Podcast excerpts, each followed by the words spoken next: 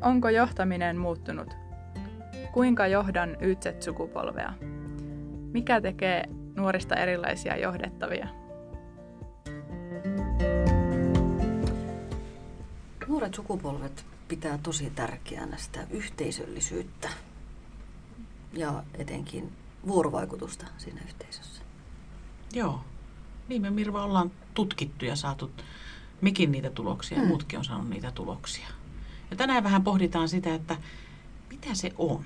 Hmm. Miten sitä voisi auttaa, mitä sillä tarkoitetaan. Hmm. Ja mitä meillä on ehkä tullut vastaan tuolla kommentteja sieltä. Niin, meillähän kaikki tuntuu koko ajan aina palautuvan siihen kysymiseen ja kuunteluun. Että kysytään yksilöltä itseltään ja kuunnellaan, mitä hän vastaa. Joo. Ja tosi hauskasti minusta tuli sano- sanottu siellä yhdessä työpajassa yksi näistä esimiehistä, että hän kun on tämmöinen vähän nopeampi, niin sitten hän tarvitsi sen aikalukon siihen suuhun. Joo, kyllä. Et ei vaan, pitää pysähtyä miettimään, että mitä, mitä on kuullut ja Niin. antaa vuoro toisellekin. Niin, kyllä. Hir- hirmu tärkeä asia. On. Muista, että miksi meillä on ne korvat. Niin. Kuin myös sitten muistaa se, että miten sieltä sitten ei, ei pidä tehdä oletuksia siitä, että, että tota, kaikki ymmärtää automaattisesti sen, mitä minä sanon. Ja muistaa sen siitä eteenpäin aina. Niin. Ja se, sehän on, toi on tosi tärkeä juttu, että jos siitä on vuosi sitten puhuttu, niin ei, ei ehkä voi olettaa kuitenkin, että kaikki muistaa sen sitten jatkossa, että niihin asioihin pitää palata. Kyllä. Ja myös niihin itsestäänselvyyksiin. Kyllä. Nimenomaan mitkä on itselle itsestäänselviä. Joo. Niin ne ei välttämättä syystä tai toisesta ole sitten sille Mm. toiselle Joo. jäänyt mieleen. Ja kuuntelemalla ehkä voi saada kuulla sen, ymmärtää sen, mitkä on itsestäänselvyyksiä itselle. Ja todeta ehkä, että onko ne sittenkään ihan niin Mm. ja näin. Niin. Pitääkö aina toimia näin? Niin. Kyllä. Joo, ja niiden meidän omien itsestäänselvyyksien kyseenalaistaminen onkin tietysti hyvä asia. Kyllä. Ja sitähän nämä nuoret sukupolvet tekeekin. Kyllä. Jopa haastavuuteen asti olen kuullut. Mm. Joo. Että se tiedon jano on ensinnäkin heillä niin valtava. Joo. Halutaan saada tietoa muustakin kuin siitä justiinsa omaan työtehtävään liittyvistä asioista. Eli halutaan olla osallisia. Joo. Halutaan ymmärtää sitä, mi- mis- mistä kokonaisuudesta ollaan osallisia. Niin. Ehkä halutaanko siellä myös, ollaan puhuttu myös tästä merkityksellisyydestä, Mm. niin sitä kautta ehkä tulee se merkityksellisyys, kun ymmärtää ja kuulee, miten, mikä se kokonaisuus on Mm. ja miten siellä toimitaan. Kyllä, joo. Ja ne arvot ja muut sieltä sitten totta kai helpommin Joo. paljastuukin, jos ei niitä ole vielä sillä tavalla varsinaisesti sanotettu. Joo. Joo. Ja paljonhan tämä yhteisöllisyys näkyy siinä, että halutaan niin kuin osallistua enemmän, ei vain haluta keskittyä siihen omaan pieneen palaseensa, vaan tehdä ehkä porukassa. Joo. Ja siihen ne on kyllä tottuneet jo tuolla koulussakin, Niin, mikä on kyllä. älyttömän hyvä asia. On. Hmm.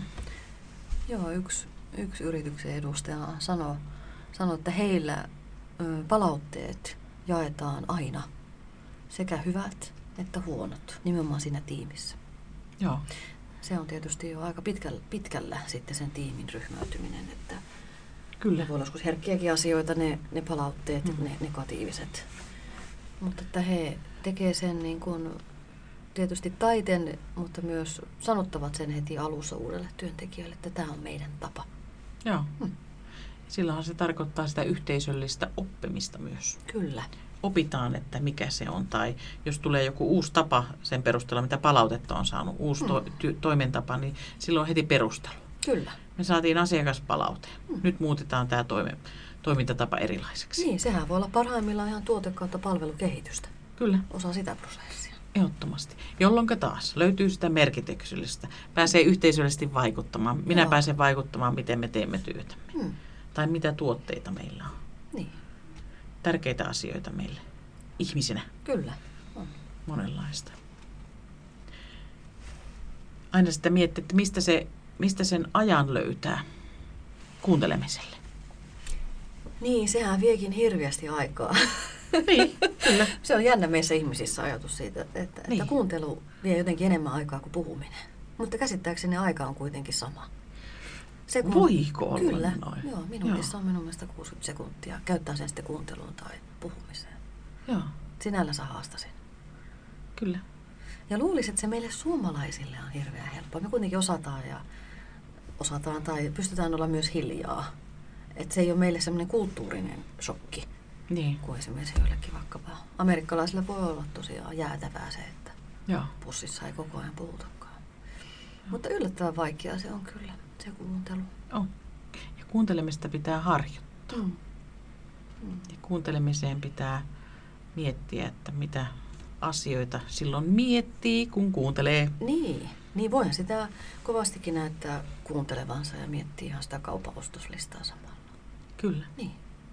Eli vuorovaikutuksessa on tosi tärkeää se.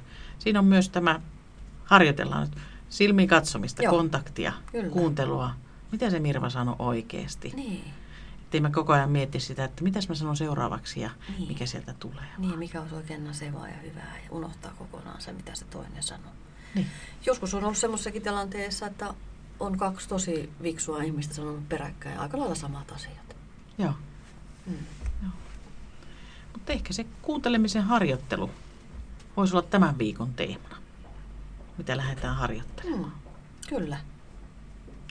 Ja haastetaan sitten seuraavia asiantuntijia meille kertomaan, että miten ne näkee mielekkyyden tai mitä tutkimuksesta on tullut Mm. ilmi. Kyllä. Tämä podcast on osa Ytset-sukupolvihanketta, jota rahoittaa Euroopan sosiaalirahasto ja hallinnoi Jyväskylän ammattikorkeakoulu.